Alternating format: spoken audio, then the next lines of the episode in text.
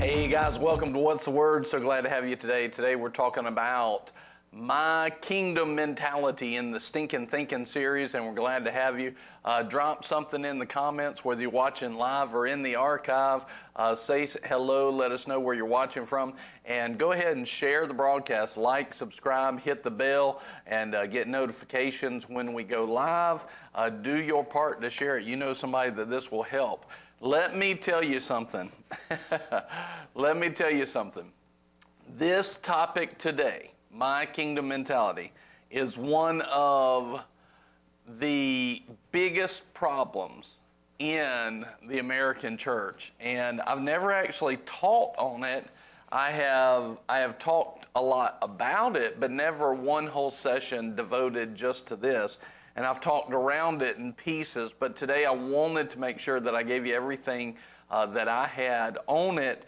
And there's probably more, but I'm going to give you most of that information, and I think that you're really going to like it. Hello, everybody that's watching. I see Serena, Miss Pam Kostansky.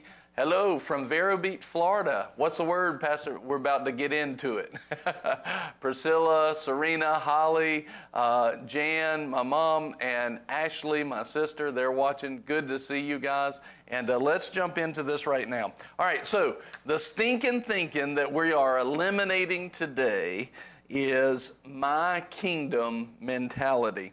Or you could call it this, my ministry mentality. All right, now, one of the things that you see is that my kingdom mentality or my ministry mentality is focusing more on our kingdom and our ministry than we should, or more than we focus on the kingdom of God.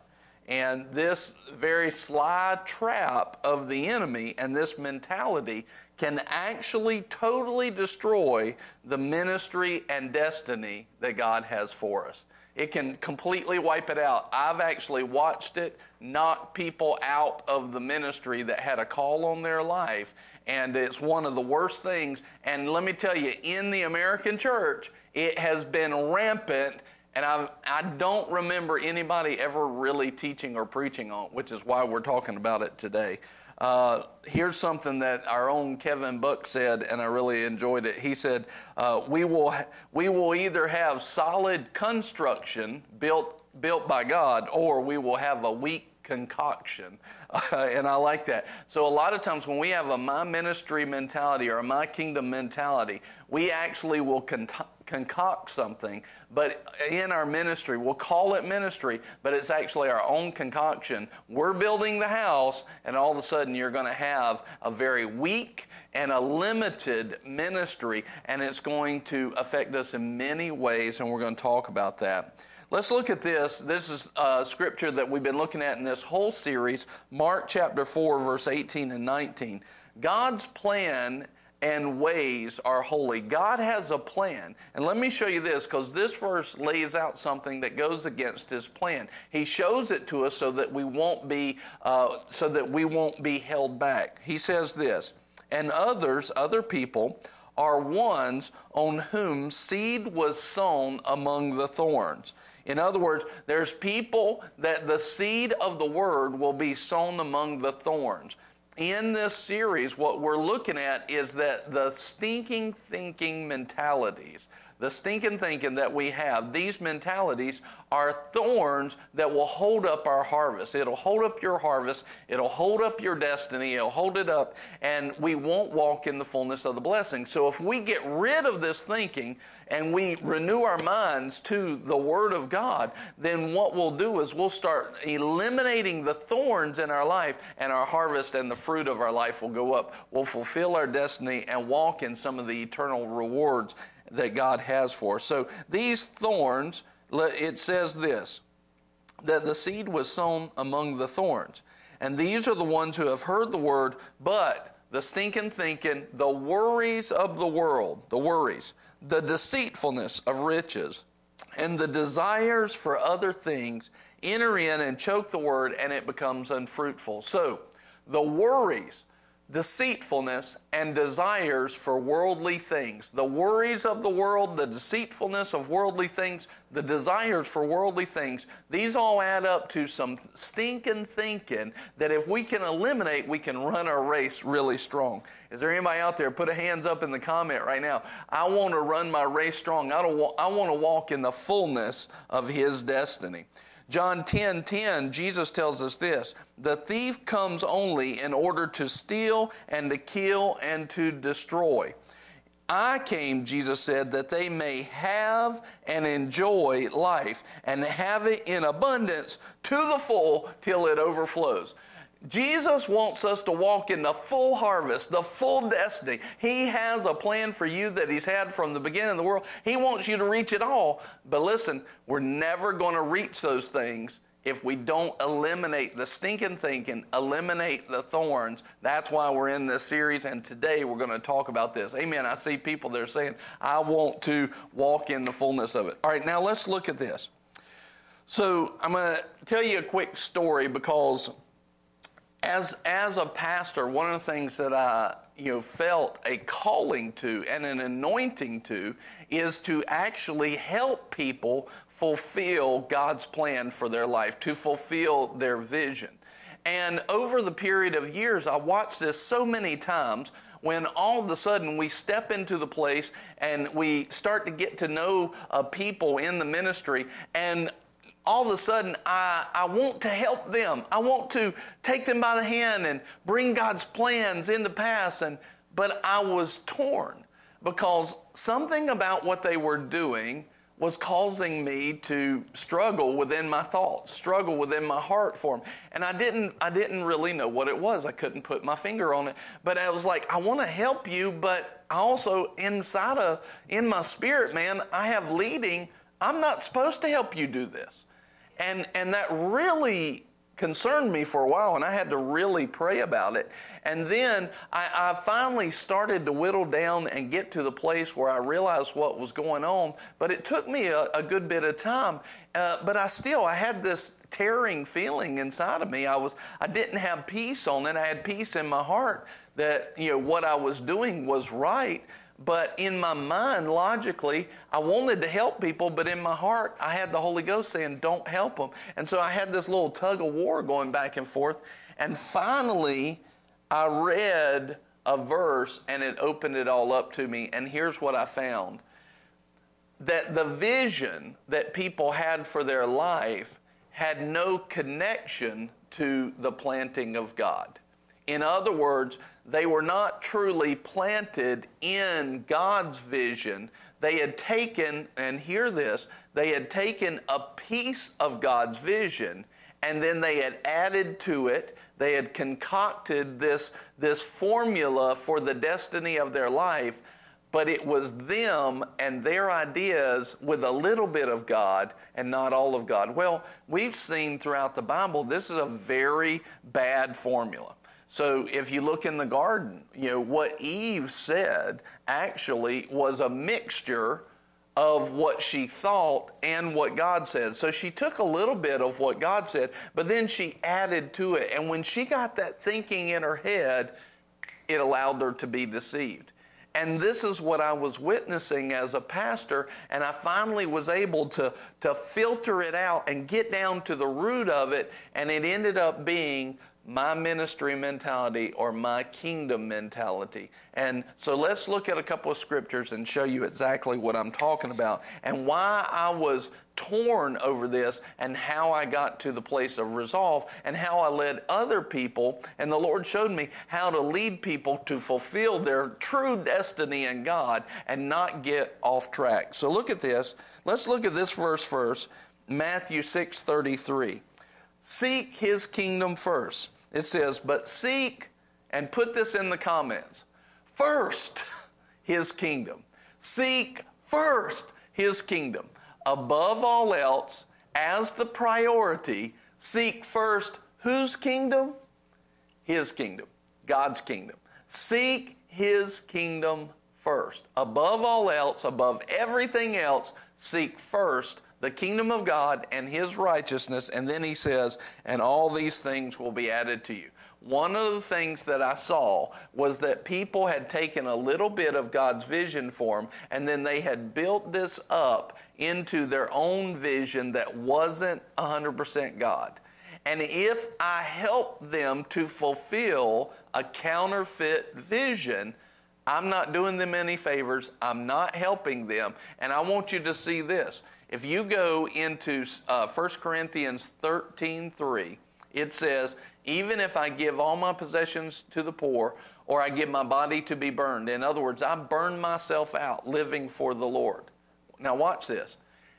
So you think about that. If somebody gave everything they owned away to the poor, that's quite a decision. I mean, that's a hefty decision. If they gave themselves to be completely burnt out for the kingdom of God, right? That's a big decision. And we look at it and we think, well, that's a good decision. That's a godly decision. No, it isn't necessarily. Because the next thing he says is this: even though I give all my possessions to the poor, or give my body to be burned, and have not love. In other words, I can do those things and be outside of love. I can do those things and be outside of God. Right? So we can do things that look like God, but actually isn't God. And then the next statement says, if I do these things, you know, for example, these two, what looks like huge, big things, but I actually do those things outside of God, what does the next word say? It profits me nothing. It profits me zero. Zero. So if somebody comes into the church and I help them fulfill a vision that's counterfeit and not 100% God, I'm actually helping them have zero profit in eternity. I'm helping them have, and now you can see why I was torn in that way. John Bevere has a book. I have not yet read it, but I knew what he was talking about when I saw the title. He says, good or God? Good or God? Good or God? In other words, just because it looks good doesn't mean it's God. Put that in the comments. Just because it looks good does not, all caps, not. Just because it looks good does not mean it's God.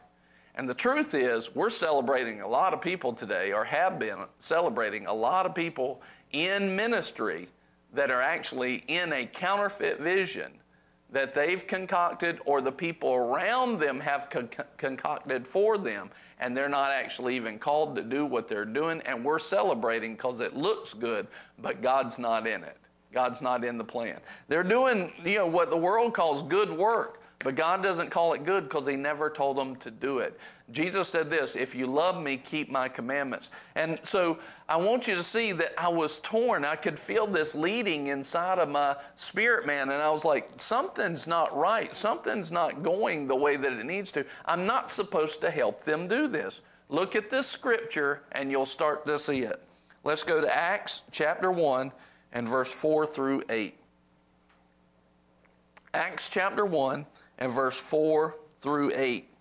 It says this in Acts 1, gathering them together, he commanded them to not leave Jerusalem, but to wait for what the Father had promised, which he said, you heard of from me. So Jesus has died. He's been risen back to life now. He's appeared to the disciples. The disciples have been born again. He's given them some final instructions. He says, wait in Jerusalem for the promise of the Father, which was the Holy Spirit. And these are his last words before he ascends into heaven. Look at what he says here, 5. For John baptized with water, but you will be baptized with the Holy Spirit not many days from now. Verse 6, here it is. So when they had come together, they were asking him, saying, Lord, is it at this time you are restoring the kingdom to Israel? Now watch this. These disciples were with Jesus for three and a half years. They were with Jesus. the Son of God. He preached to them. They heard every message. They were there in it. And all of a sudden, they completely missed this. They completely missed this. Jesus was not concerned about the physical state as much as he was. His number one priority was not the kingdom of Israel. His number one priority, although Israel was very important and is very important to him, that was not his number one concern. His number one concern was the spiritual kingdom of God. His number one concern was the kingdom of God. And after all this time and all this preaching, you're going to go into all the world and set people free and preach the gospel and bring that good news. How many times has he talked about and leading people, and this is a spiritual, the kingdom is within you, and all of these things. And all of this stuff that he talked about spiritually, and where was their mind focused? They heard all of that, but their own bias and my kingdom mentality focused on their kingdom, focused on their kingdom. It immediately filtered and funneled to their bias. And watch this, and put this in the comments. The things that we hear and see will always filter or funnel into our bias. The things that we hear and see will always funnel into our bias. The things that we hear and see will always funnel into our bias. When we understand that, we understand how important it is to get rid of bias. Now, here's what I was seeing. I was watching, let me just start with churches. Let me start with churches and ministries. I was watching as people would be more concerned about their church than the church. What is that? That's my kingdom mentality, my ministry mentality. They were constantly looking at their ministry instead of the ministry of Christ. In other words, they were always promoting their ministry, their church, than the ministry. It was not an eternal kingdom, but a physical, let's set up this kingdom. In other words, one of the things that you hardly ever see, and I'll give you one of the first indications I had of this was we were starting a ministry. We had basically nothing. We weren't a part of a denomination. We had no money in the bank when we started Boomerang Church. We had no money in the bank whatsoever. We started it off of a word from the Lord and resolved to get it done. And that's about all we had. And that was it. And the Lord provided for it. But honestly, I think the first year, we brought in the whole year. I think financially the first year was around $9,000 or $10,000 was the whole year's worth of tithes and offerings. I think that was it, and which is not very much for an organization to function and keep going. But that just kind of shows you where we were at, and we didn't mind that. We're starting. We didn't despise the small beginnings. But I ran into somebody who basically was a minister, and they were bragging. And they were telling me about how they had this and the things that the Lord has done. And honestly, over the years, I saw them, they told me the same story multiple times. And it's like, you've told me this story about 5 times now. You don't have to tell me. And the more they told me, the more it got to be an irritation under my skin. And it really helped me to highlight this mentality, because this was a minister that was talking about what the Lord did. But they were saying, and we have in the bank, over 6 figures. We have in the bank over 6 figures. The Lord bless us. I was like, praise God, But here's the thing. Over the period of the next year, 2 years, 3 years, 5 years, 6 years, it was like 8 years went by, and I heard that same story about 5 times. Guess what? That money in the bank stayed in the bank. In other words, they were just sitting on it. They weren't using it to advance the kingdom. And here we are, and we needed a sound system. This is something that happened. We needed a sound system so bad. Like, we needed one. We didn't have speakers for a couple of years. I mean, it was, I just talked loud. And that was it. We had no mics. I can remember going to a service one time, and up on the platform, I saw a mic stand. And I went, oh, God, it's so nice to have a mic stand. I would love to have that mic stand. Lord, thank you for providing for us. And I'm not going to lightly esteem anything that we have. Now, today, we got equipment sitting everywhere. We got mic stands. We can go get any of that stuff without any hesitation. It's not hard for us to get that. But that day, I couldn't just go get it, you know. And so we needed speakers, and this same minister heard that we needed these speakers. And the speakers were, and they said, I've actually got some speakers. They're just sitting in a closet doing nothing, which was like insult to injury. They're just sitting in the closet. Nobody's using them and everything. They're like, you know, I'll sell them to your church for $1,100 or $1,500. I was like, we don't have $1,100 or $1,500, but they're sitting in your closet. Yeah. And you have over six figures in the bank. You know, what's happening here? I don't want to give our stuff away because it's a my ministry mentality. Now, and it was like I wasn't angry at the person. I was kind of hurt that they were in that position, but it helped me to highlight this mentality and kind of put words to it over time. And what I saw was that people can get so concerned about their ministry and their kingdom that they start to be like the man who coveted, who hoarded, and he says, I have so much stuff, I'll tear down these barns and build more. And the Lord said to him, your life is required of you tonight, right? Because they got to the place where the my ministry mentality and the my kingdom mentality didn't want to release anything. And it really helped us to say, look, we're going to sow. We're going to sow big, and we're not going to hold back. And I love it when I see a new ministry, and not just everyone. I see new ministries all the time. But I see a new ministry that the Lord has made a connection with us and that ministry. I love sowing into new ministries, new churches. And we'll do it in a heartbeat. We'll do it. It's easy and it's quick because I love breaking new ground. I love taking ground from the devil. But you can't have a my ministry and a my kingdom mentality and have a his kingdom mentality at the same time.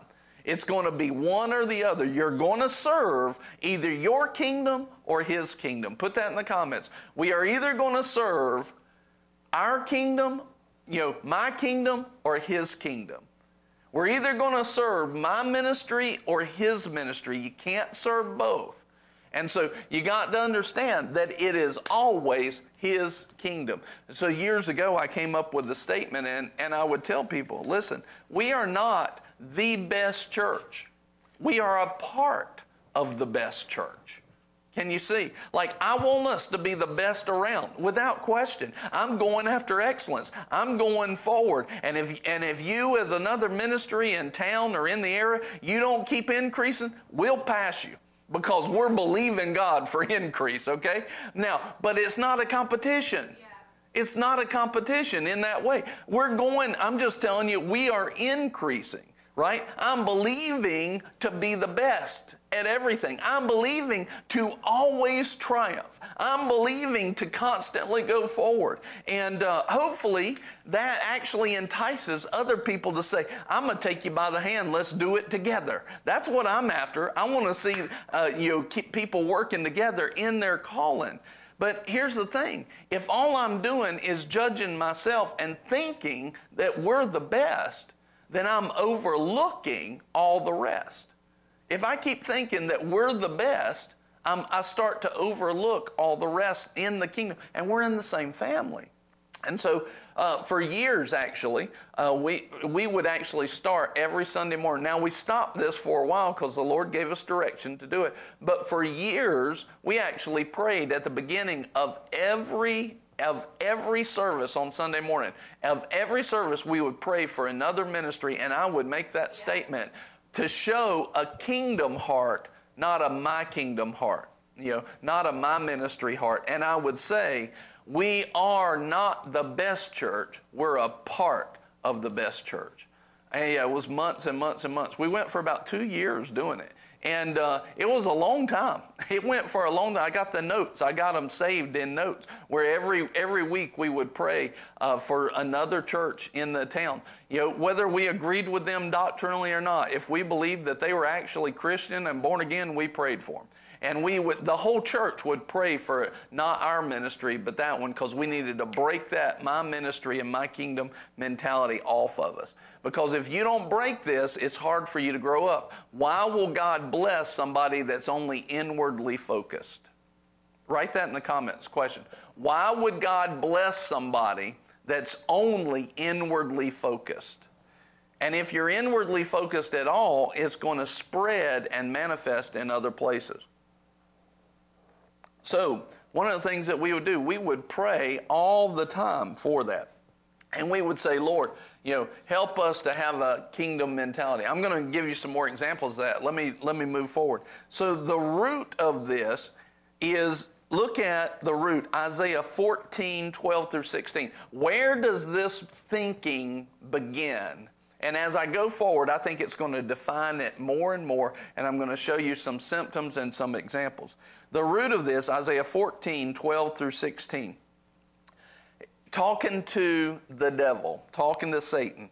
How you have fallen from heaven, O star of the morning, son of the dawn. You have been cut down to earth, you who have weakened the nations. Look at this, verse 13. But you have said in your heart, I will ascend to heaven.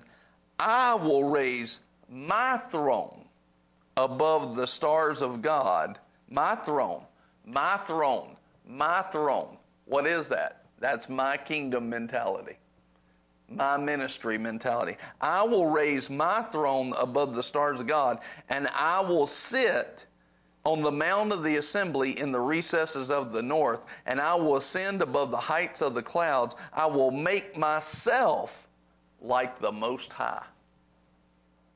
All right. Now, most of us would say, I would never do that. Hold up. Don't say that too quickly. This is where humility comes in. When we take praise and thankfulness for something that God actually empowered us to do, we are taking the praise like we are worthy of that praise instead of God. And we're actually letting the praise go to our seat. Okay? So a lot of people say, well, I would never try to exalt myself above God. When you receive praise for the things God has done, or you receive thankfulness for the things God has done, we've done this exactly because we're saying, I deserve to be praised over Him, and we put our seat above His. And, well, I don't know about that. It's okay. Just meditate on it. Pray in the Holy Ghost. What you're saying is, if you don't pass that praise to God and make Him worthy of that praise that He empowered you to do, then actually what happens is you're believing on some level, and this is the beginnings many times, you're believing on some level you should get that praise over God. That's exalting your throne. Now, and this is the root of it. It starts right here with Satan. Nevertheless, here's what God says to that heart and this thinking. Nevertheless, you will be thrust down to Sheol, to the recesses of the pit. 16, those who see you will gaze on you. They will ponder over you, saying, is this the man who made the earth tremble, who shook kingdoms? In other words, they'll be like, is this it? Because you've been reduced so much. You were so glorious and so blessed, and you're reduced to nothing. So when we take on the my ministry mentality and a my kingdom mentality, we may not realize this, but I'm showing you now, the end result of it is that you become nothing. That you become nothing. So if we don't change that in our ministry, if we don't change that in our personal thinking and our corporate thinking, then it will actually come to nothing at the end. This is the mentality that absolutely must change. Amen. Miss Pam says, I do not deserve to be praised over God. That's exactly right. And see, and then we talked about that some. Look at this. Let me show you the first time, one of the first times that this happens in men. One of the first times we talked about last week when Cain thought that God was wrong. In other words, he thought his thinking was above God's thinking. That's why he was mad at God. Why is your, Cain, what's happened? Why is your countenance fallen? Why are you angry? He thought God's thinking was lower than his. Otherwise, he couldn't have been mad at him in that way. He had actually exalted. That's one of the first places that we see it. Okay? So one of the things is, too, you also see this, you also see it in Eve, right?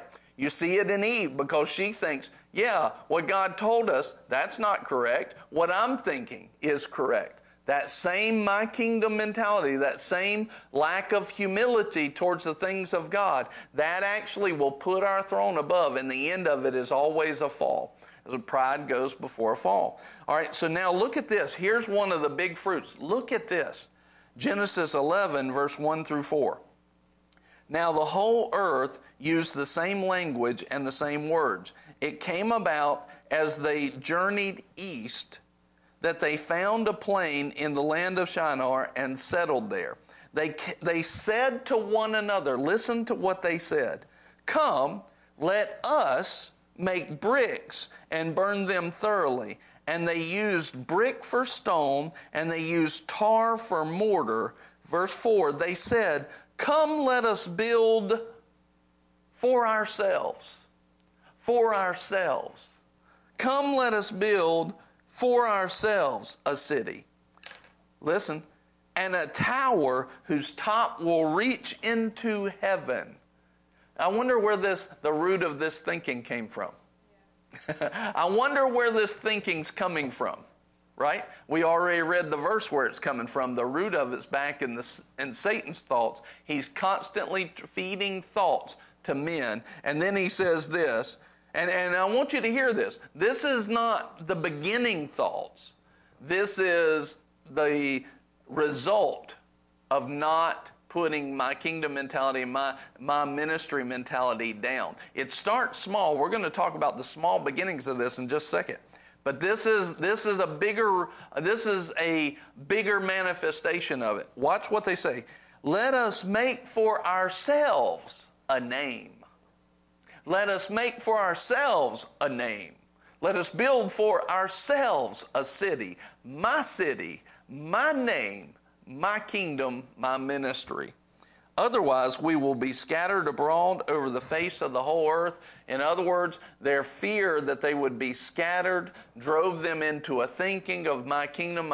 I'll be lost, and I won't be able to, I won't be able to do what I'm supposed to do. I know I'm made for greatness, and if we don't do this, we'll be lost. But what it is actually is a fear and a my ministry and my kingdom mentality that's trying to exalt itself over heaven and above the throne of God, and the root of it's back at the devil.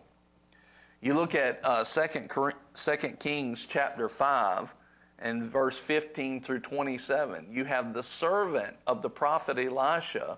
I'm just going to tell you the story instead of read it to you. You have the servant, Gehazi. All of a sudden, Naaman comes, and he has leprosy, and he was willing to pay to be healed. And Elisha said, no way, I'm not receiving any money from you. All of a sudden, my kingdom and my ministry mentality in Gehazi raised its head because he hadn't dealt with it. And he thought he was completely good. He thought he was perfectly within the bounds of what he needed to do. And all of a sudden he thought, hey, my master didn't receive it, but he still needs to give something. I'll go get that from him. And he went and he took from Nahum, he took money and stuff from him, but the only problem was he was operating in this my ministry mentality, this my kingdom mentality. Elisha saw him, and he transgressed the ways of the Lord, and he made Elisha's name be bad because he was concerned about himself, and ended up Gehazi the servant, who could have been the next great prophet in the land. He ended up having leprosy from that day forward. And you see that he gets leprosy there. And all of a sudden you see that this guy is never going to be what he's called to be. The destiny that he had as a potential in front of him is lost because of the my kingdom mentality. Let's look at this, the symptoms of my kingdom mentality. Now here's where it's going to get down into our business, because most of us wouldn't say that we want to exalt our throne above God's throne. It doesn't start there.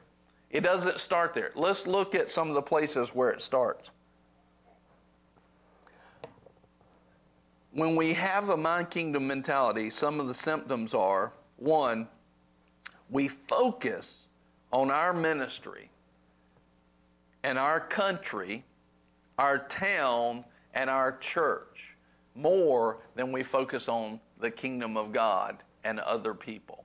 Now, I want you to see something like, believe in God for your city. Believe in God for your city. Believe in God for your country. Having a national heart. In other words, the heart for the nation. And I'll tell you, I love America. I'm a patriot. I love that stuff. I served filled with an honor for my country in the military. Right?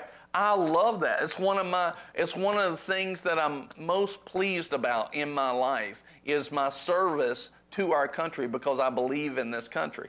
There's nothing wrong with that. This is where I was born. This is where I was raised. This country's done great things, and I believe it's the greatest country on the face of the earth at this time in terms of physical country. There's nothing wrong with that. There's nothing wrong with having patriotism. And whether it's the United States or anywhere else, there's nothing wrong with that, unless I let that thinking come above the kingdom of God. In other words, now watch this, and a lot of people, they've been taught that godliness is patriotism only. No, if my country starts going against Israel, I'm not believing in my country more than I believe against the Word of God. In the Word of God, I'm not going to believe in that and be like, well, they're right to not back Israel. No, they're wrong to not back Israel, because God says in His kingdom, right, that it is right to back them. In other words, if my country says that abortion is right, no, the country's wrong. And in patriotism, I want to help that change. But I'm not going to put the kingdom of God below it. I'm not going to serve the country above the kingdom of God. The Word says this. The Word says that we are in this world, but not of this world. We are ambassadors of a heavenly kingdom, of a spiritual kingdom. We are citizens in God's family and in His spiritual family, not just citizens here. This is our dual citizenship. This is our secondary country. The number one country that I am is a country that's spoken of in Hebrews 11, that I saw the kingdom of God and the country of God, a heavenly kingdom, a heavenly country. And number one, I'm a citizen there first. I'm a citizen here as well. Remember in Jeremiah, I think it's 29, it says, pray for the city that you're captive in. Right? So even if we're in a city that we feel like we're in bondage in, we're still supposed to support it, pray for it. So I'm not saying that you ignore those things. I'm saying they should not come over the kingdom of God. That is incorrect. So now watch this. Many people, especially around election cycle, they don't know God's word on this, and they don't know His heart. And they think that the election is more important than the kingdom. No, if the kingdom, the worldly country can be all jacked up, but if the kingdom's right and it's right in their heart, they'll actually feed from the spiritual kingdom of God and supersede the messed up country in the earth. So the thing I need to feed is not just the physical country first, no, the spiritual country first. So what I'm saying is, when I say this, they focus on their ministry, their country, their town, or their church. What the issue is, just like the disciples who spent all this time with Jesus, they went, their mind, because of their bias, their my kingdom mentality went straight to their country. And God was like, Jesus was like, no, no. And look at what he says. I never finished reading that. Look at what he says there. He says, are you restoring the kingdom to Israel? And he said to them, it's not for you to know the times or the epochs which the Father has fixed by his own authority. He says, but you will receive power when the Holy Spirit has come upon you, and you shall be my witnesses both in Jerusalem and in Judea and in Samaria and even to the remotest part of the earth. In other words, he said, hey, are you going to restore, the kingdom of Israel? That would be just like today here in America. God, are you going to put the right president in the White House? Right? Are you going to do this? I heard somebody, multiple people that actually hear from God. You had a bunch of quote-unquote prophets and internet prophets saying a lot of stuff that didn't turn out right in this last election. But I saw some people that actually know how to hear from the Lord, and here's what I heard come out of their mouth. Multiple people, and I knew instantly, I was like, they've heard something that's correct. They said, God is not as interested in who fills that seat as we think he is. Now, he wants godly people in there. I'm not saying that. He wants godly people in that seat. And the people of God need to make sure that happens. And the leaders, the congressmen, the senators, they need to make sure that godly things happen in that way. But here's the issue.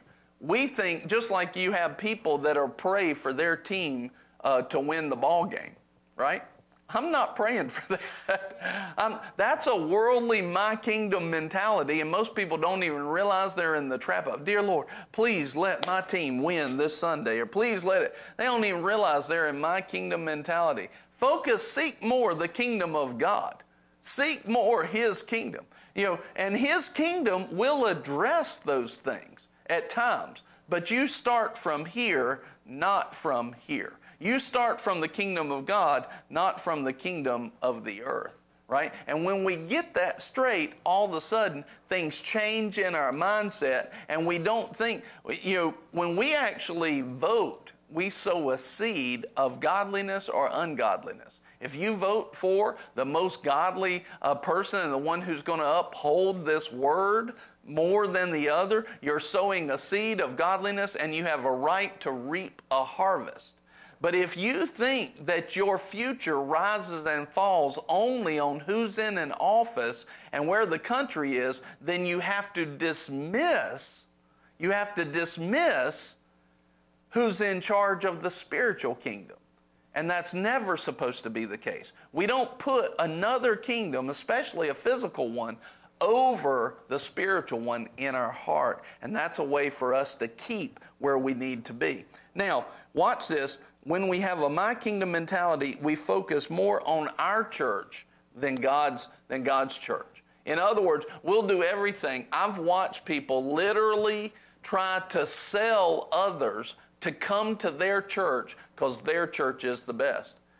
That is, to me, that is dangerous, dangerous ground. And I never want anybody at Boomerang trying to draw people out of where God has planted them into another planning, because in their mind they have a my kingdom mentality and they think that their church is the best. Never. No, God has placed the member. Now, if that person doesn't know where God's placed them, or they just assumed and they're in the wrong place and the Holy Spirit deals with them to move, or, the Word says that if they have a form of godliness but denying the power of God, it says avoid such men as these. And somebody in a church that has a form of godliness but they're denying the power of God wakes up to that and goes, I'm not even supposed to be here. They're denying the power of God here. It looks like God, but it doesn't have God in it. And they wake up and realize this is not actually the church I'm supposed to be in, or a so-called church.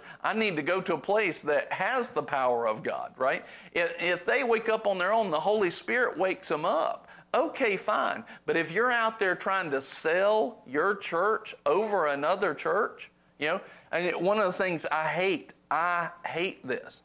Go on social media and somebody finally gets to the place where they say, I need to go to church. I need to go to church. And what happens? As soon as somebody puts that question publicly, what happens? As soon as they do that, every person that's their friend puts their church up there. I never answer that question. I'll never put our church up there. I have gone on some of those and told them the other churches. I've gone on there and said, here's another church that's moving in the power of God, they're spirit-filled. Here's another church that's moving over here. Here's a church here. I've done that. Have I put our church? No. I've had people put our church, and I'll say, hey, thanks for letting us know, but just make sure you hear from the Lord. I'll have people come in to the door on Sunday. Literally, this just happened a few weeks ago. We had a guest, and they actually came in. That week, the Lord gave me something for them, and by the Holy Spirit, I had some wisdom in their lives. So I called them. I was praying with them. They're like, praise God, you didn't know this, but you know, the Lord highlighted it to you because, yeah, we definitely had this going on. We need some agreement in our prayers. I was like, praise God. Well, I recognize that when the Spirit of the Lord actually connects you to somebody like that, many times that's actually the Lord showing that person, here's where your supply is, here's where your source is. But I also know that's on the spiritual side. I also know on the physical side and the logical side, this person just received something from me, and logically, most people feel like they need to repay that. And sometimes people will say, let me repay it by going to that church. And sometimes that's not what God's saying. Sometimes that's not where they're supposed to be planted. I was just supposed to serve them for a moment. And so I literally, just a few weeks ago, I had that moment, and I said, listen, I said, you know, 1 Corinthians 12:18 says, but now God has placed the members in the body, just as He desired. I said, you don't have to come. You don't owe us a thing. You don't have to owe us a thing. Just if you want to come, hear from the Lord. Don't just come because you feel like you owe us something. Or you make sure that you've heard from God on where the planting is. And if you feel led to be planted somewhere else, praise God. Be there. Be in that place. We don't want you to take up a position here if you're not called here and fill a slot that somebody else is called to. And I don't want, watch this, I don't want at another church in the county to have an open spot you're supposed to be in, but you're here. See, that's God's kingdom thinking, not my ministry, not my kingdom mentality. I literally told them that. And I think people appreciate that. And I've had some people that said, Lord God, who says that? Who doesn't try to sell their church and they start coming because of that? I've had other people that have said, thank you for that. And thank you for releasing me from that burden. And they never came back.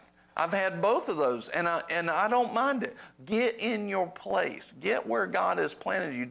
And we don't need to be so my kingdom mentality that that's all we do. But you'll watch people; they'll jump on that. It's like buzzards on dead meat on a carcass. They're like flock to it and just pick it apart with that my kingdom mentality. And that's not what we want to do. Here's something else: when we have my kingdom mentality, a lot of times we find ourselves in self-promotion. We're constantly trying to promote. Let me tell you about something that I did. This is when I was in my kingdom mentality. It was before ministry, a long time before, but let me tell you about it. I've always been the kind of person that I think we can do anything we set our mind to. I was taught that way. I see that in the Word. It's always been that way. So Nicole and I were actually seeking to start a business, and she was going to make cakes. And we had just come up with this idea. We felt like it was the Lord, although I don't know that we prayed it out like we should have, but, you know, that's a long time ago. I can't remember. And but anyway, we thought this is what we should do. Well, about that time, we were at a wedding out of town celebrating someone's wedding, and they had ordered a cake, a wedding cake, and all of a sudden the wedding cake fell through. And the bride, of course, is in like a shambles. You know, they're just, it's the day before my wedding, I have no cake now, and they're really hurt. And I'm thinking, oh, I don't want them to be hurt. But because I was also in my kingdom mentality and self-promotion, the first thing I thought of is, oh, we can make that cake for her. Now watch this. I hate this. I hate that I did this. I hate that I even had that thought. But watch this. I immediately went to self-promotion because I was in my kingdom mentality. And so I offered that. Praise God, it wasn't to the person directly. It was indirectly. It was somebody that was actually close to him, and somebody that knew better. Praise the Lord. And I offered, I said, hey, we can make that cake for him. And what I'm thinking in my mind is, we will be the Savior. They'll talk about us on social media. They'll promote it. We'll have instant promotion to our business. And I immediately stepped in there and started self-promoting how we can do it. Now, here's the problem with this. We hadn't made a cake yet. Do you know what it takes to make a wedding cake? I do now. But it's no joke. And you better know what you're doing. You don't just, because listen, when your homemade cake falls down at the wedding and you think it was bad before, right? That would be really, really bad. And we had no idea what we were doing, but I believed so much that we could do it. And I didn't even know about my kingdom mentality then. I was like trying to push that we could do it. Well, praise God, the person with some wisdom said, we're just going to go to the grocery store with people that know what they're doing. We're going to order a cake and we're going to pay the money for the cake, right? And praise the Lord. And years later, I was like, oh, yeah, that was the best decision. But, man, I'm telling you, yeah, Joni said, you would have been talked about, all right. Exactly. It would have been horrible. And that's the thing about my kingdom mentality. It will set you up for failure. Yeah. It's just like the Tower of Babel. What happened to them? Completely fell apart. Completely fell apart. People are always in self-promotion. Here's the other thing. They're always telling people, when we have my kingdom mentality, we're always telling people about our resume or our spiritual resume.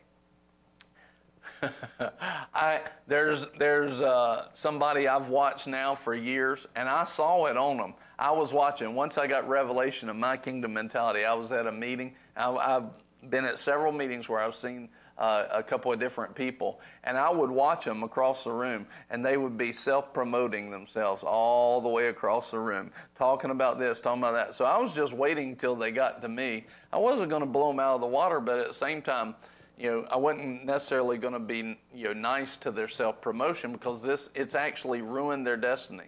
And they actually, one of the things that they would do is say how they prophesied to somebody who's very well known around the world. I prophesied back in such and such year to this person, and I prophesied to him.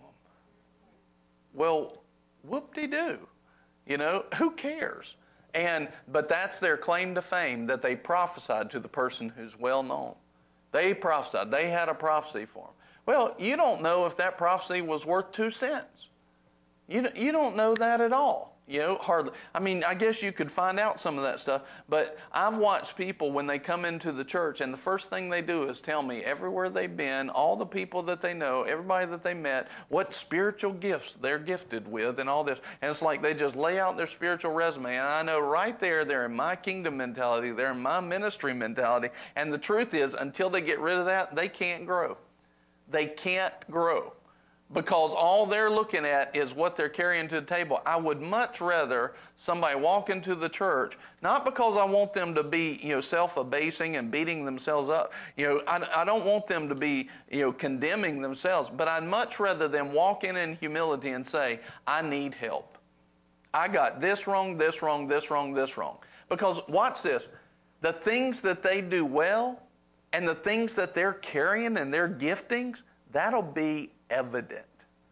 It'll come out of them naturally. But they're not going to church See, I've watched people walk into church and they're like, I got to go into this church because I got to help it out. Who are you? Who are you? Yeah, but he said, I see that a lot at ministers' conferences, you know. And it's like, I got to go in. I got to bring the Spirit into this church. If it's a proper church, you ain't bringing nothing in. Actually, you'll be pulling that church down. Barrett said, I've been that person. Me too. I've been that person too, that I thought I was bringing something into a ministry. And that's just it. And until we ditch that my kingdom mentality, that self-promotion, you know, all of a sudden you won't be able to grow to what God's called you. You are with that mentality, there will always be a ceiling, just like the Tower of Babel could only grow so high. Because if God let it grow beyond that, it actually will bring a self-destruction. So out of His mercy, you will never grow beyond certain places. This is what my kingdom mentality does. Handing out your business card to everybody. So I have people now, you know, see, a worldly person thinks, well, you got to have a business card in today's market. I'm not in a market. I'm not selling myself. I'm not my promoter. God's my promoter. I'm not the one who builds the house. God builds the house. I'm not trying to market myself. And if God doesn't build it, I don't want to. Now, I'm talking about ministry. You know, if you're going out and you're doing sales in a marketplace, you've got to, you know, go and talk. You've got to ring the phone. You've got to go to the businesses and get those sales. I understand that. I'm not talking about doing the work of it. I'm talking about having a self-promotion attitude in it. And so here it is where I've walked up now. It's interesting because I generally have two different results. Somebody will say, do you have a business card? And I'll say, no, I don't have one. I haven't carried one in years. And some people say, they'll look at me and they think, you are an idiot for not carrying a business card, right? And I'll think, no, you just don't understand why I'm not doing it. And I'm curious now as to why you think I've got to have one. If I want to give you my number, I'll just give you my number and you give me yours. You know how easy it is to type it in? Now, it would be easier at some time, here's my number and just have it. So I may have one for that, but to just hand it out to everybody? No, I'm not in self-promotion. That actually is something that helps me stay out of that mentality by not carrying that. And so one of the things, and then I've had other people say, do you have a business card? And I'll say, no, I don't have one. They're like, that's unheard of. I really appreciate that. I really appreciate that you're not trying to promote yourself. I was like, yeah, I don't want to have that mentality. God's my promoter. God's our promoter. You know, I am so not close to being done with our notes, so I'm going to move on. People that have symptoms of my kingdom mentality, parking lot prophets. People that they won't give a word to the pastor.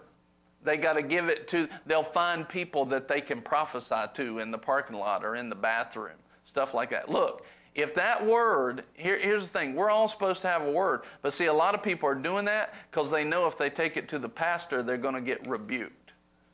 So they're hiding that.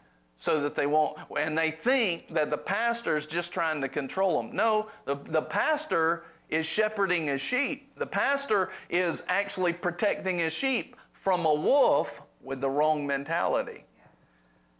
You know, or you come in a service and they always have a word. They always have, you know, a word or a tongue or something like that. If they're in the service, for sure they have it. That's not because they're super spiritual most of the time. That's because they have a my kingdom and a my ministry mentality. Many times a symptom of somebody that has my kingdom mentality will jump from church to church because they never find their fit. And the reason is because they constantly have another vision than the church. So they bring division in. They have their vision and they never join to a church's vision in unity. They never actually plant themselves. So they have their own vision.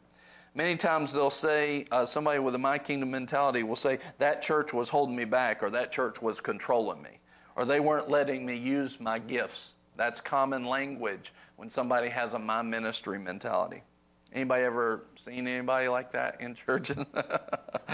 Constantly handing out business cards. they say or think our church is the best. They proselyte or they market or take members from other churches and ministries. They are, we've had this happen to us many times. When we first started, it happened to us. And was actually a hindrance in a way. Maybe it was a blessing, by some of the people that didn't come, but it could have been a hindrance. People that have my kingdom mentality, a symptom is that they're constantly seeking the praise of men. They're seeking, yeah. They're seeking the praise of men. Watch this. If you have a my kingdom or a my ministry mentality, the devil doesn't know everything, but he can watch the markers of it. He can watch the markers of it. And if they have that, he will send people their way that will puff them up, that will constantly give them compliments, right? So one time, watch this, when I was being called into ministry, we did not have our own church yet, but I was preaching somewhere, and I was supposed to be planted, and I ministered, and a lot of people that day really enjoyed the ministry that I gave. And I'm right at this very critical place that's very important. And I had somebody walk up to me and go, I'm planted in a church in the city, and somebody walks up to me and says, when are you going to open your own church? When are you going to, watch, let me rephrase that. When are you going to exalt your throne over this throne? So when you have a my kingdom and a my ministry mentality, the devil makes sure to send people to tempt you to feed that thinking. And here's another symptom if you have that mentality. Things just continuously don't work right. It's not easy and light.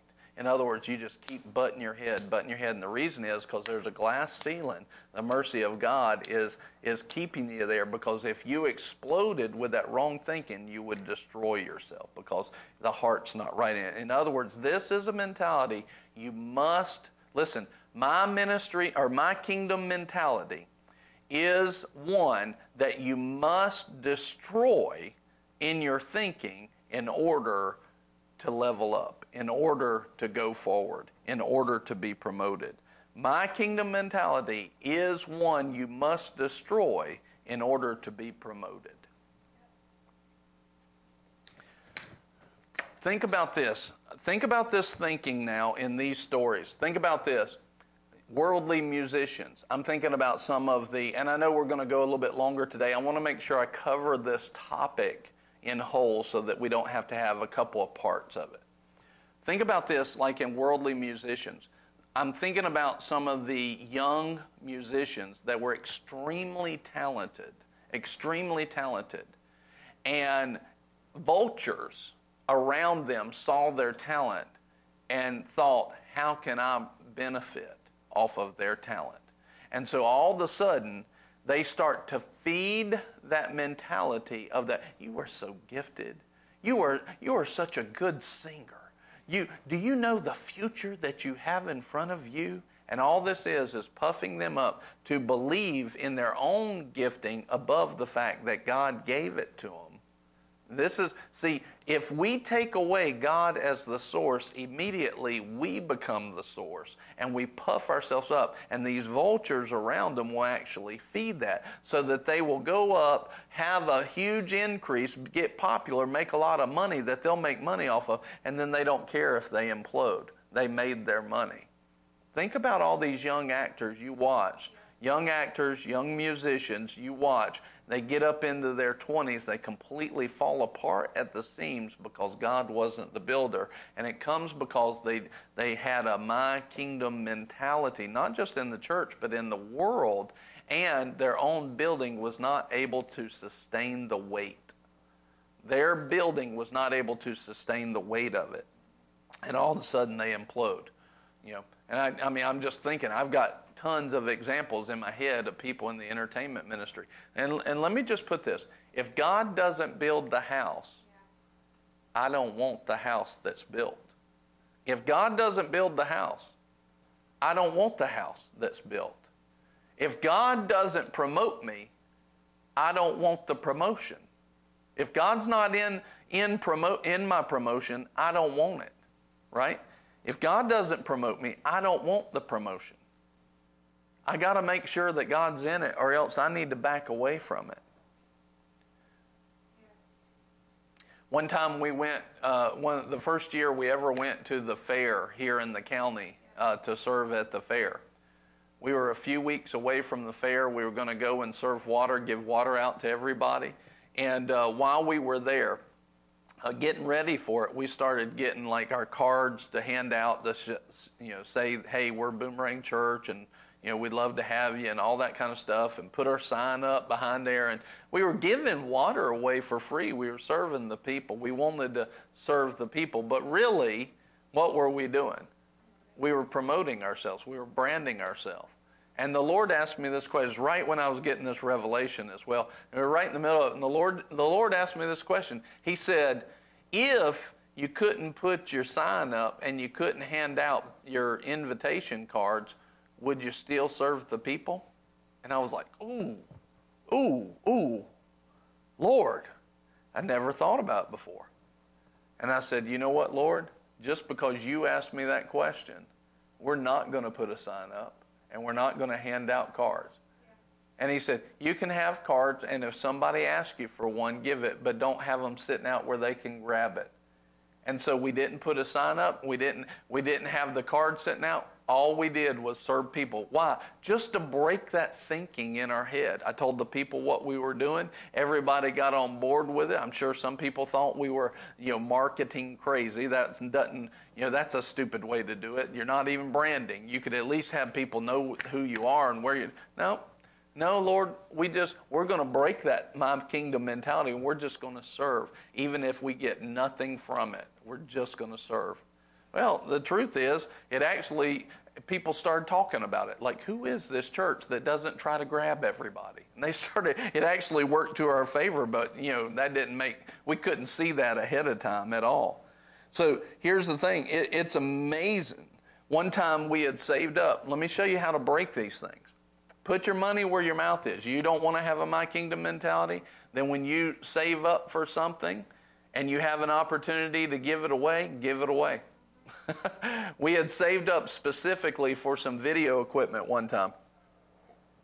I remember this specifically because we had saved for some video equipment to fulfill a word that God had given us. We believed God for it. We had had that come in, and at this point, this was the most money we'd ever had in the bank, because I was like, wow, we've never seen this amount of money in the bank. And it was like right at $4,000.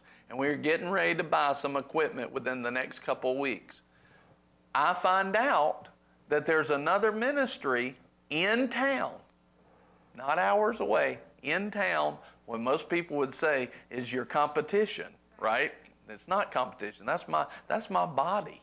That's my brother. That's my sister. That's not my competition. They're advancing the kingdom of God. When the kingdom is first in my head, then I'll look at things differently. That's my brother.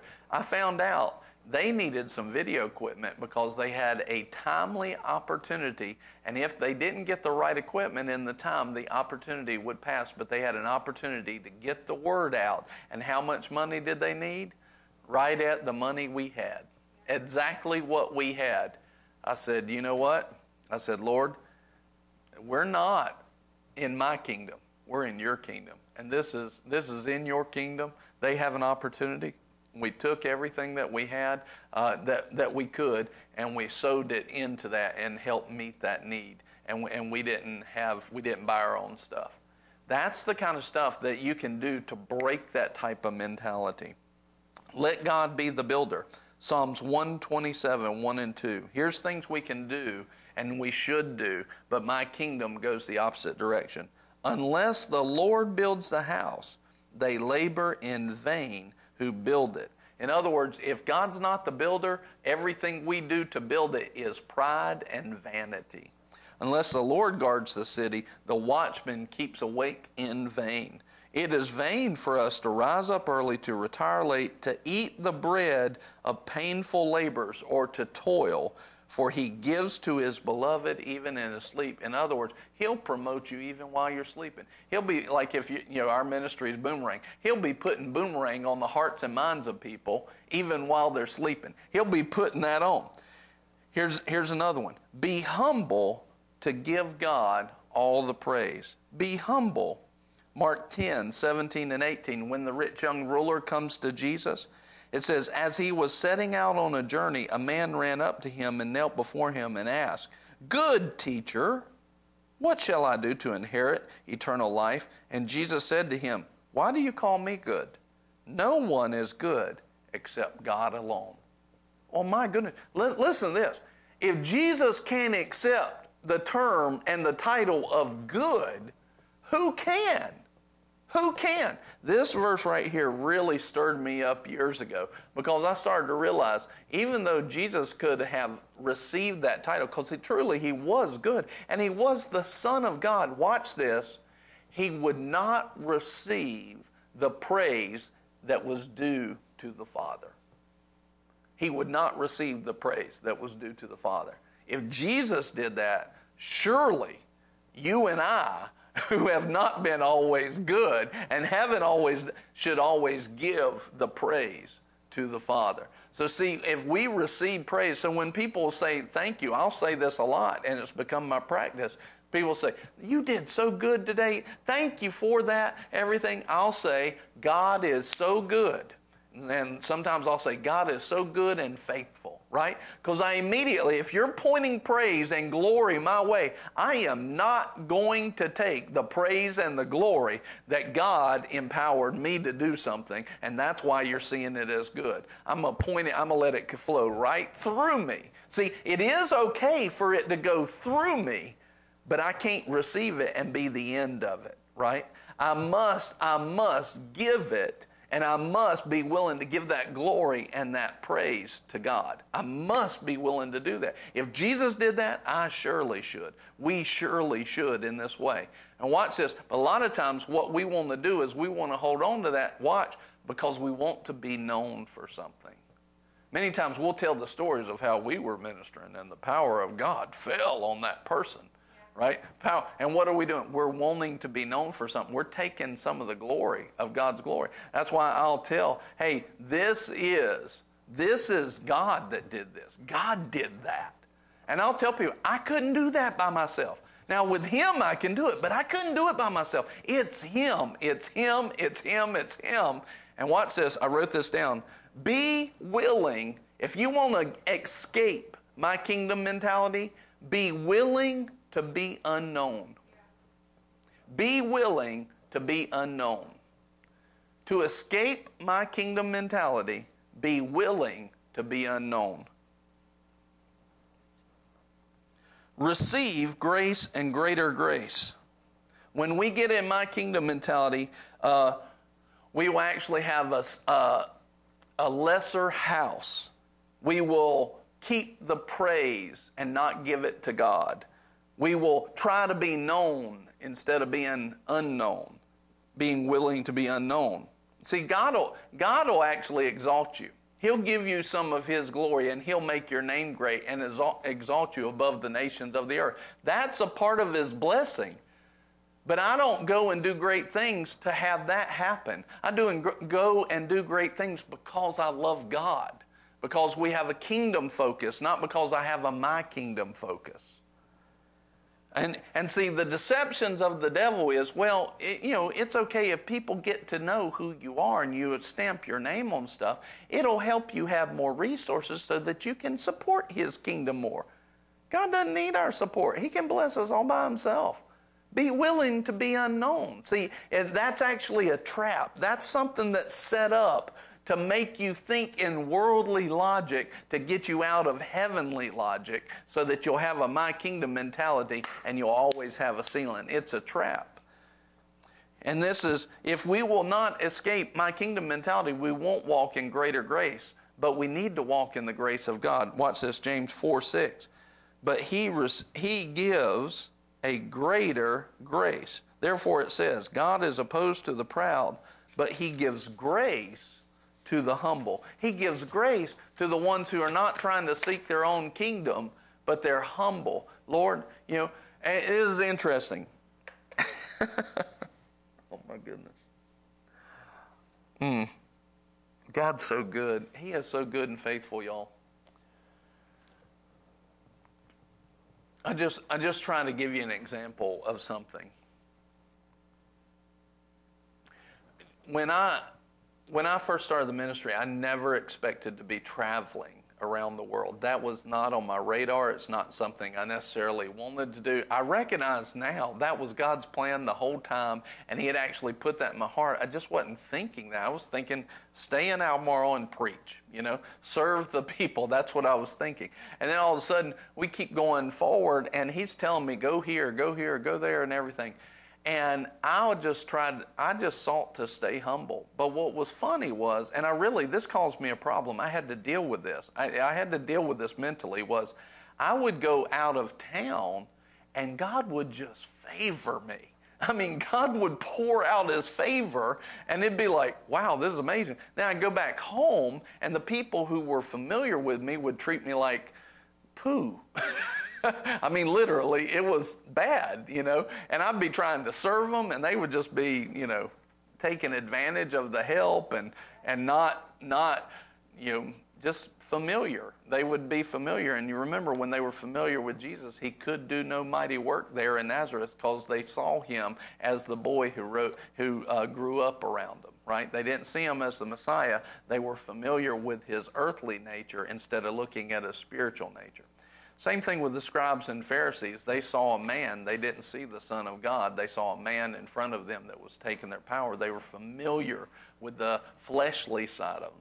So I'd go out of town and be highly favored. I'd come back and I would be not treated well, and for years. Now today it's different, but there's always somebody that's not doing that really needs to correct their heart and correct their thinking. There's always people that need to put down familiarity with the man of God and where they're placed.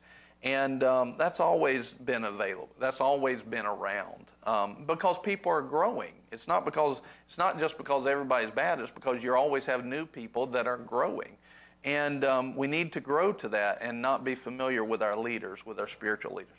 And so now, Joni says familiarity can cause poor treatment. So then, but I would go to a conference or something. I would have favor.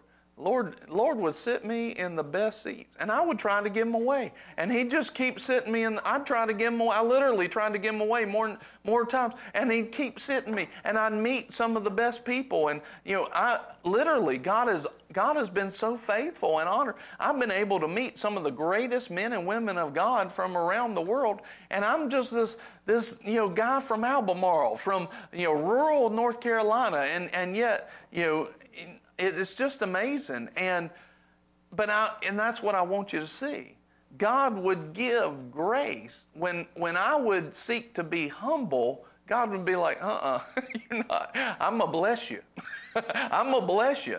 But if I tried to now watch this. I've watched people try to get in those positions and position themselves and be in the right place at the right time. And I watch it just fall apart. And literally their esteem goes down, down, down, down, down.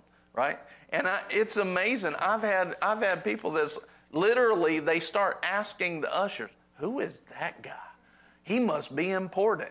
And I'm like, oh my goodness.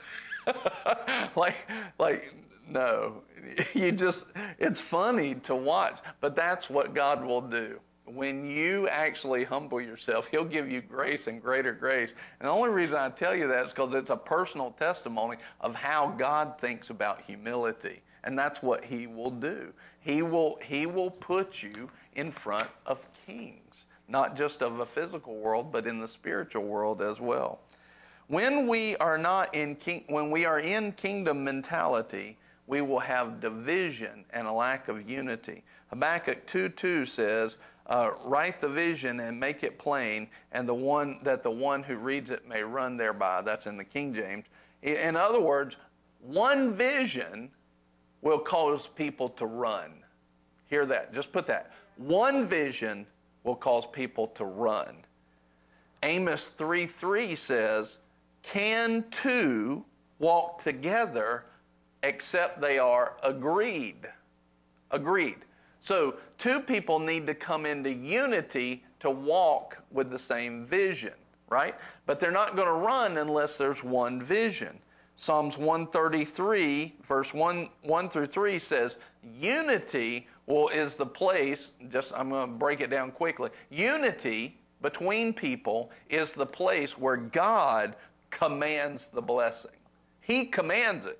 And I've often said a blessing released is different from a blessing commanded. A blessing that God releases, you can take it or not, but a blessing He commands, you can't stop. Right? A blessing He releases, you can take it or not. But a blessing He commands, you can't stop. And when we get in unity on one vision, God commands the blessing. The people run with momentum. They become a force that the enemy can't stop. But when we have my kingdom mentality, watch this. When people come into the church and the church has a vision, but their vision is to fulfill their ministry and their vision, then now you've got two visions, and God never called for two visions to be in one body. And so if that person doesn't come in and join that one vision, they're always in disunity and they're always causing division. I've literally, over the years, I have watched people come into the church, and before they've been here for a week, they start telling everybody about their vision, what God's doing with them, and literally draw people that are planted in the vision and doing well. That my kingdom, my ministry mentality will pull out of that vision, create division in that person that's planted in that place. And before they know it, both of them are in division. And it's because that person has a my ministry mentality or my kingdom mentality, and they don't realize it, but they are causing sheep to stumble and fall, and God takes that personally. That is not something He plays with. I'm telling you, I've seen the fruit of it. It is not something that He is happy with. And so we have it in our leadership. You know, we say, we'll tell people, look, as soon as you see somebody that has a my kingdom mentality or my ministry mentality, you need to inform everybody about it so that we can watch it and we can protect the sheep from that division, because they'll take them off. And what they don't realize that they think that they're doing that person a favor, but they're actually, the end action is they're acting as a wolf, right? And they're devouring the sheep and don't realize it. When you're in my kingdom mentality, you never plant yourself. You never allow roots to go into the ground of a vision. 1 Corinthians 12:18 says, but God has placed the members, each one of them, in the body just as He desired. Not as we desire, not where we want to go, not where we're comfortable, where God desires. We need to hear from Him and be obedient whether we like the decision or not. Psalms 92:13 says, planted in the house of the Lord, they will flourish in the courts of our God. So I want you to see this. First of all, God places them, and then He gives us this wording in Psalms 92. He doesn't just place them, He plants them in the house of the Lord. So in the body of Christ, in the church, is where God plants people. Now, a planting is an even deeper thought of a placement. For example, I can place that cup here. Well, that cup can be moved and not disturb itself or anything else. But if I planted that cup, I've got to move soil, replace soil, and if I went to move that cup again and to place it somewhere else, it's going to disturb the life of the plant and it's going to disturb the soil, right? A planting is something that's not meant to be shaken up all the time, which is one of the reasons why I disagree with the shifting of pastors in a lot of different places. They need to be planted, and the sheep need to be planted with them. If we move them all the time, we disturb the soil too much. At the same time, it needs to be taught to the people to not be familiar with the pastor so that they can stay there longer in that way, all right? Now, one of the things that you see is that Jesus said this in John 12:24. Truly, truly, I say to you, unless a grain of wheat falls into the earth and dies, it remains alone. But if it dies, it bears much fruit. So now watch this. God's design is for each person in the body of Christ to be placed and planted in the soil of the house of God. Every person should be a member and planted in the soil of the house of God. And as you're planted there, you should kill your vision and give yourself to the vision of the field in which you're planted. In other words, the corn seed doesn't, the corn seed or the seed doesn't get to determine how it's going to be planted, where it's going to be planted, and I'm in a green pea field, but I want to be a corn plant. No, God says you're a green pea seed, and I'm going to put you in this field, and you have the vision to produce this. You don't get to decide. Well, I'm a green pea seed, but I want to be a corn. I want to be a tomato. No, the seed doesn't determine that. God determines that, and He determines it by where He plants you. He determines what it is, not us. So many times when we have a my kingdom mentality and a my ministry mentality, we come into a field and then we start trying to tell people what we're going to do. And we don't realize, but we're never planting ourselves. We never grow roots. And what happens is every wind of storm that comes into our life and doctrines and things like that, they'll blow us over because we've not given ourselves to that field. And so you see in Ephesians 4, verse 11 through 16, in the body of Christ, He gives us apostles, prophets, evangelists, pastors, and teachers to the growing up of the body, right? And it says to grow up to the full stature of Christ, and it says not to be blown around by every wind of doctrine. In other words, if we constantly have my kingdom mentality and my ministry mentality, and we don't give ourselves and we don't give ourselves to the vision, we're not allowing God to have His way in our lives. We're actually going against God's plan of the fivefold ministry, against God's plan of the planting, against God's plan of the vision that He has there. And when we go against God's plan, we are setting ourselves up to fight against Him. We're not going to win. We never get in a better place by going against God's plan. Yeah.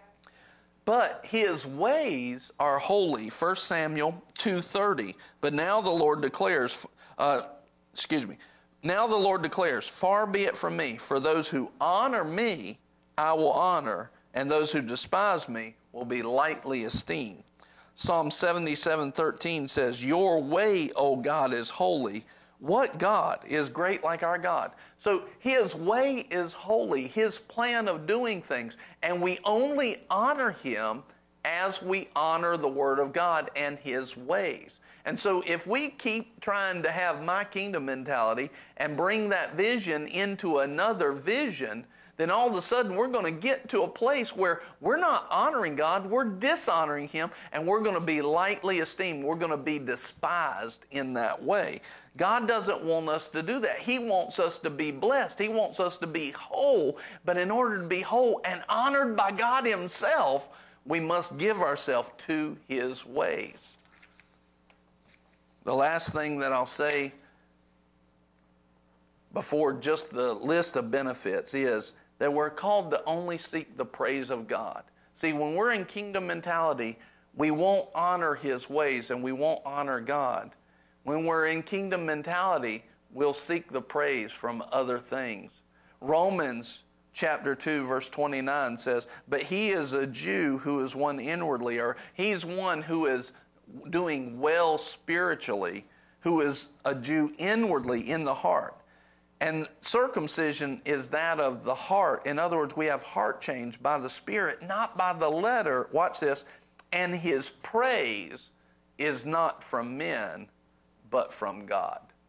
When we have a kingdom mentality, a my kingdom mentality, and a my ministry mentality, many times we are seeking the praise of men. We want people to approve of us. But he's telling us that the right man and the right woman of God is actually seeking God's praise, not men's praise.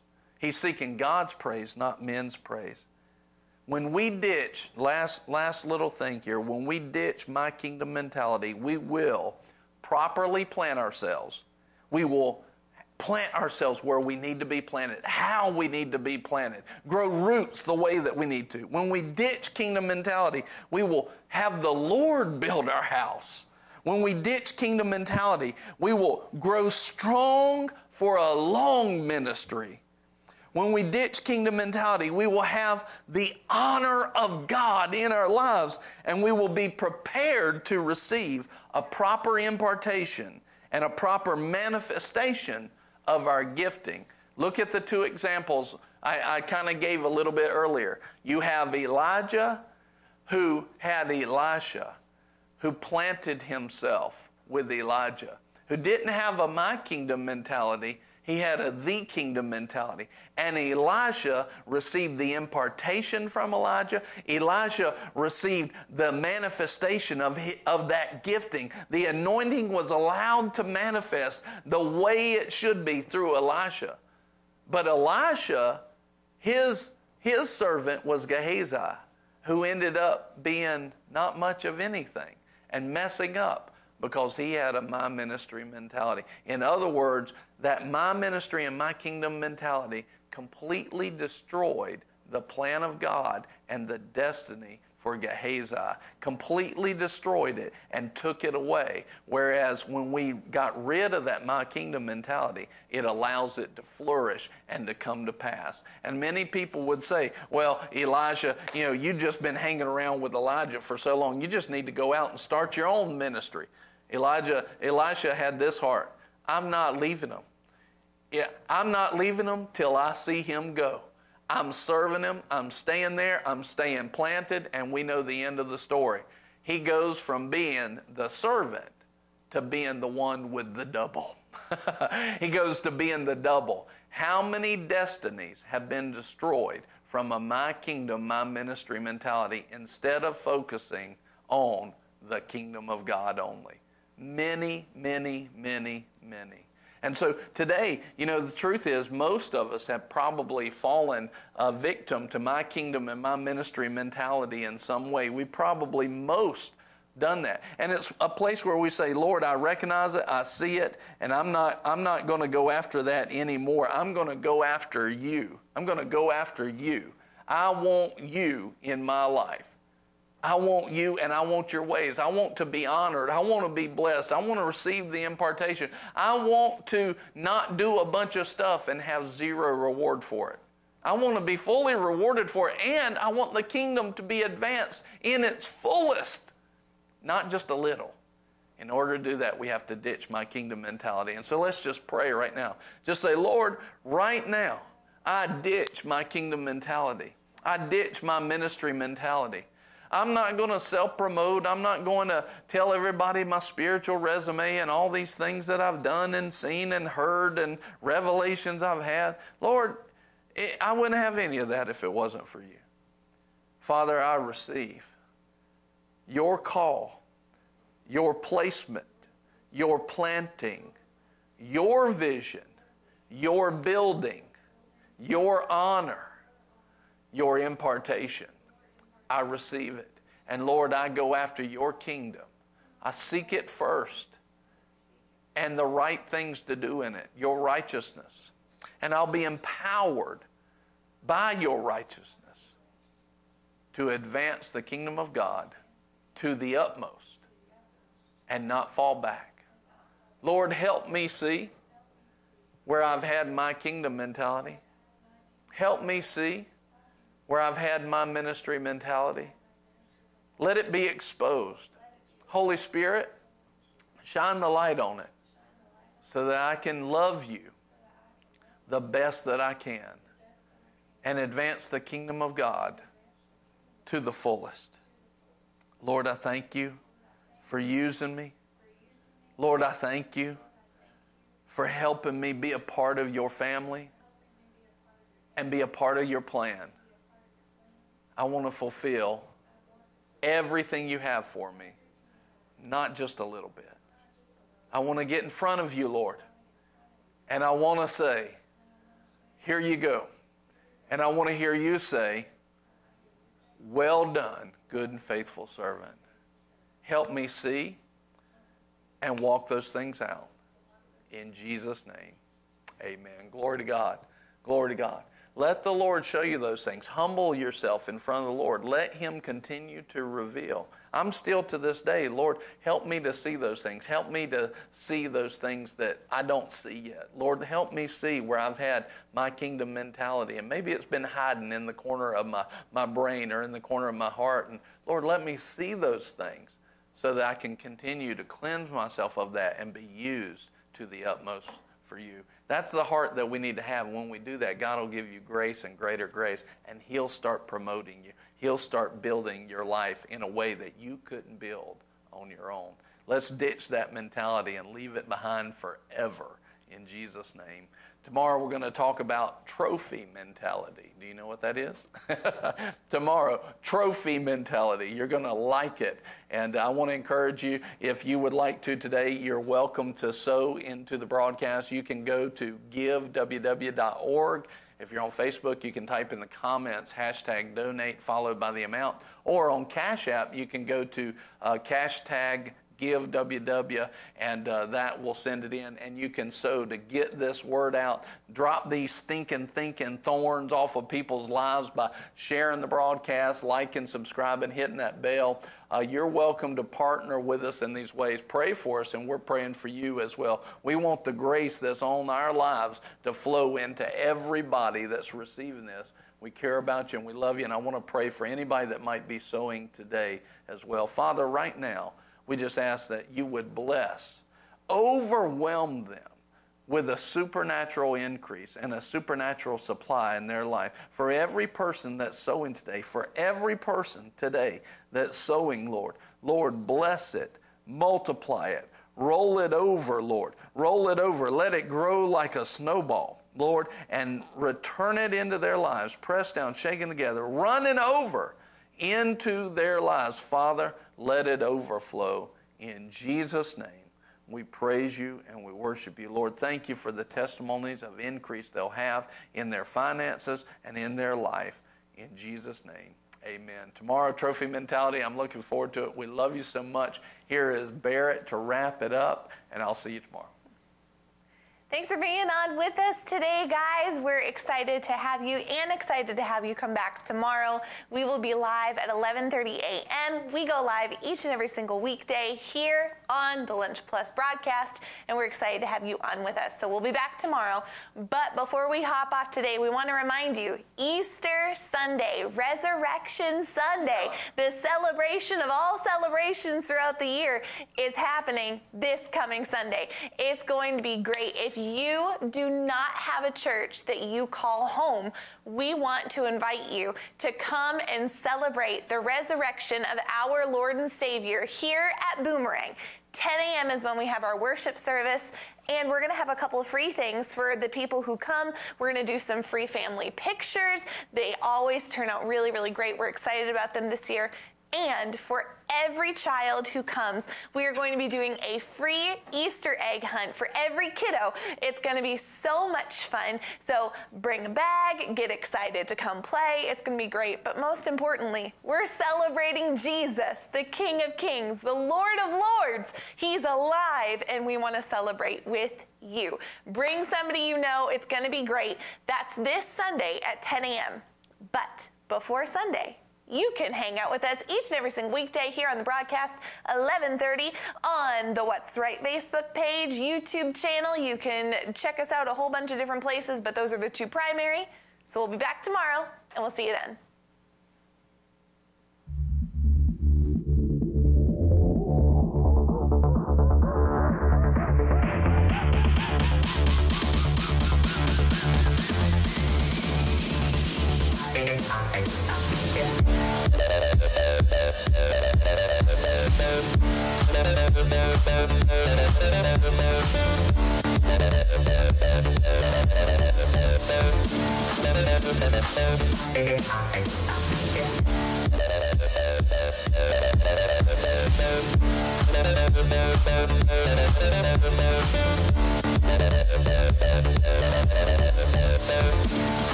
then.